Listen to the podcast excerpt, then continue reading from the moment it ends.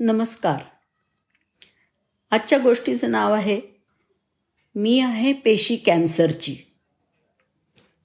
मंडळी आपल्याला जखम होते तेव्हा त्या ठिकाणच्या असंख्य पेशी मरतात. त्या जागी पेशी विभाजनाने नवीन पेशी तयार होतात आणि काही दिवसांनी जखम पूर्ण बरी होते. मेलेल्या पेशींच्या जागी नवीन पेशी निर्माण होणं हे गरजेचं असतं. ही गोष्ट पेशी विभाजनामुळेच शक्य होते.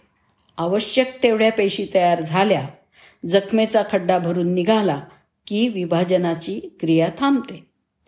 परंतु ही क्रिया थांबलीच नाही तर अनावश्यक पेशींचा गोळा म्हणजेच गाठ तिथे तयार होईल.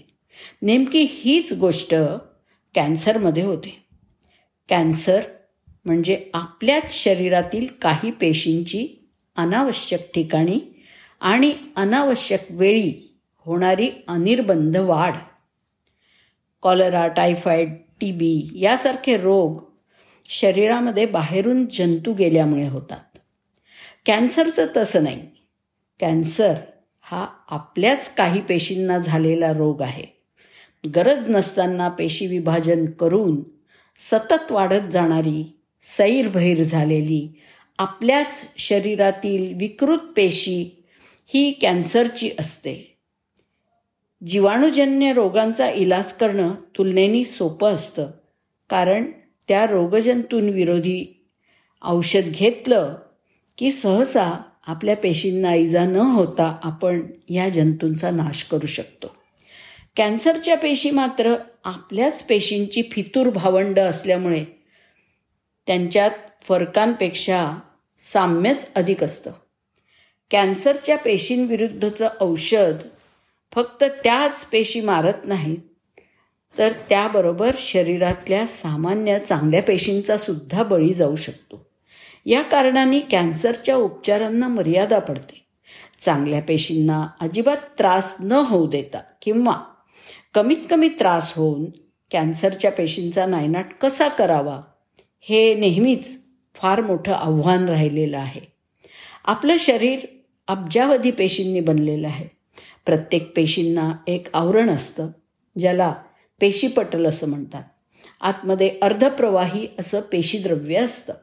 या पेशीद्रवात मध्यभागी गोलाकार ठसठशीत दिसणारा केंद्रक असतो. शिवाय पेशीद्रव्यामध्ये इतर अनेक पेशी अंगक पण असतात. केंद्रक म्हणजे पेशीचा प्रमुख. पेशीची प्रत्येक गोष्ट या केंद्रकातून नियंत्रित केली जाते. पेशीच्या प्रत्येक लहान मोठ्या कामावरती त्याचं लक्ष असतं. एवढंच नाही तर पेशी विभाजन कधी करायचं कधी थांबवायचं हे सुद्धा हा केंद्रकच ठरवतो. आणखी विशेष म्हणजे पेशींनी कधी मरायचं हे सुद्धा हा केंद्रकच ठरवतो.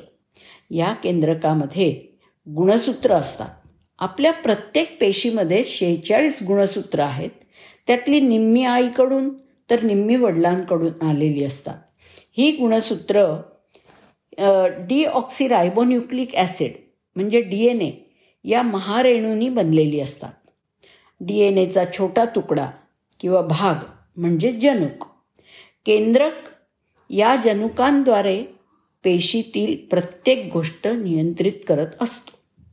सर्वसामान्य पेशी आणि कॅन्सर पेशी यांचं सूक्ष्मदर्शकाखाली निरीक्षण केलं तर त्यामध्ये काही ढोबळ फरक दिसतात. या फरकांवरूनही ती सर्वसामान्य निरोगी पेशी आहे का कॅन्सरची पेशी आहे हे ठरवलं जातं. कॅन्सरची पेशी नेहमीच्या पेशीपेक्षा कधी मोठी तर कधी छोटी आणि अनियमित आकाराची असते. सामान्य पेशीमध्ये एक केंद्रक असतो तर कॅन्सरच्या पेशीमध्ये अनेक केंद्रकं असू शकतात. कॅन्सर पेशीमधील केंद्रक थोडा मोठा आणि जास्त ठसठशीत असतो. सामान्य पेशीमध्ये केंद्रकाच्या आत बिंदूसारखा न्यूक्लिओलस असतो. कॅन्सरच्या पेशीमध्ये केंद्रकाच्या आत असे अनेक बिंदूसारखे न्यूक्लिओलाय असतात. सामान्य पेशीमध्ये पेशी द्रव द्रव्य भरपूर असतं. कॅन्सर पेशीमध्ये अनेक आणि जास्त ठसठशीत केंद्रकं असल्यामुळे तसंच त्यांनी जागा व्यापल्यामुळे पेशीद्रव्याचं प्रमाण कमी असतं. हा झाला दिसण्यातला फरक. कॅन्सर पेशीच्या वागण्यामध्ये सुद्धा बराच फरक पडलेला दिसतो. सामान्य पेशी जिथे आवश्यक आहे तिथे आणि ज्यावेळी आवश्यक आहे त्याच वेळी विभाजन करते आणि वाढते. मात्र कॅन्सरची पेशी हा शरीराचा नियम धुडकावून लावते आणि नको तिथे नको तेव्हा विभाजन करून वाढायला लागते. त्यामुळे पेशींचा गोळा तयार होतो. त्यालाच आपण कॅन्सरची गाठ असं म्हणतो. सामान्य पेशी एकमेकींना चिकटून असतात त्या कुठल्याही अवयवाची सीमा पार करून बाहेर जात नाही पण कॅन्सरच्या पेशी एकमेकांना तेवढ्या चिकटलेल्या नसतात. त्यामुळे त्या कॅन्सरच्या गाठीमधून निखळून रक्त किंवा लिम्फ यांच्याद्वारे संपूर्ण शरीरात पसरू शकतात. नवीन ठिकाणी जाऊन नवीन गाठ तयार करू शकतात. यालाच आपण कॅन्सर पसरला असं म्हणतो. सामान्य पेशींचा एकमेकींशी रासायनिक सुसंवाद होत असतो. त्या आजूबाजूच्या पेशींनी दिलेले रासायनिक संकेत किंवा इशारे यांचं पालन करतात. आवश्यक तेवढं विभाजन झाल्यावरती वाढ थांबवतात. कॅन्सरच्या पेशीत हा परस्पर रासायनिक संवाद खुंटलेला असतो. त्यामुळे नव्याने तयार झालेल्या कॅन्सर पेशी एकमेकींवरती कशाही पडतात कशाही रचल्या जातात आणि त्यांचे ढीक तयार होतात. म्हणजेच कॅन्सरची गाठ तयार होते. या बेफिकीर बेमुरवत बेदरकार कॅन्सर पेशींना विभाजन करून सुसाट वेगाने वाढत सुटायचं. एवढंच कळत असतं. त्यांना इतर सामान्य पेशींशी काही घेणं देणं नसतं. या स्वार्थी पेशींमुळे इतर सामान्य पेशींवरती अवयवांवर शरीर संस्थांवर आणि संपूर्ण शरीरावरती विपरीत परिणाम होतो.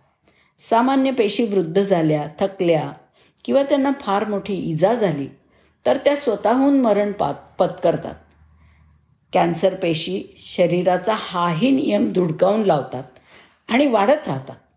कॅन्सर पेशींचा विभाजनाचा वेगसुद्धा सामान्य पेशींच्या विभाजनाच्या वेगापेक्षा जास्त असतो.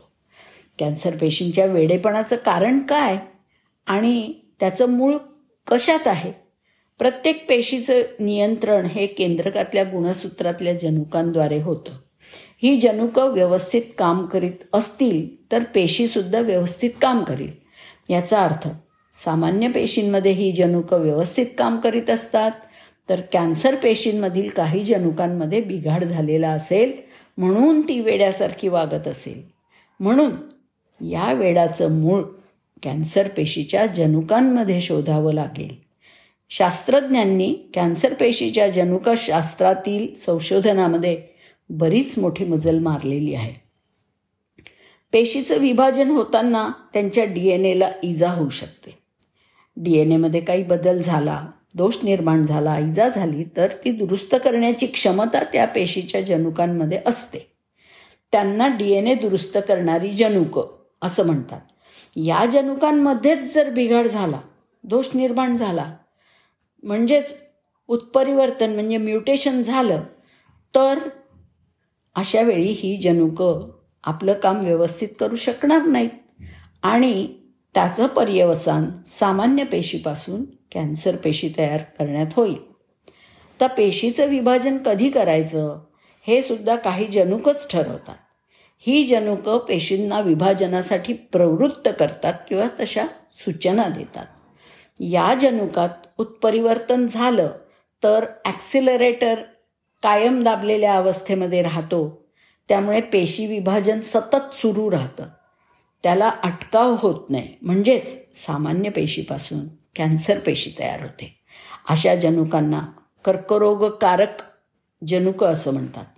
जनुकांचा आणखीन एक गट म्हणजे पेशी विभाजन नियामक जनुक. ही जनुकं पेशी विभाजन थांबवतात. या जनुकांमध्ये उत्परिवर्तन झालं तर ब्रेक निकामी होणार. पेशी विभाजनाला ब्रेक लावायचं काम ते करू शकत नाहीत आणि पेशी विभाजन थांबवू शकत नाहीत. ते अव्याहत सुरूच राहतं. मग पेशींची अनिर्बंध वाढ होते. म्हणजेच कॅन्सरची पेशी तयार होते. काही वेळा पेशी विभाजनाला प्रवृत्त करणारे ॲक्सिलरेटर जनुक कायम दाबलेल्या अवस्थेत आणि विभाजन थांबवणारे ब्रेक जनुक निकामी अवस्थेत. अशा दोन्ही बाजूंनी सामान्य पेशींची गोची होते आणि तिचं रूपांतर स्वार्थी वेड्या कॅन्सर पेशीमध्ये होतं. कर्करोग पेशींबद्दल जितकी अधिकाधिक माहिती मिळेल तितकं संशोधनामधून तिच्यावरती प्रभावी औषध निर्माण करणं हे सोपं आणि संभव होईल. धन्यवाद.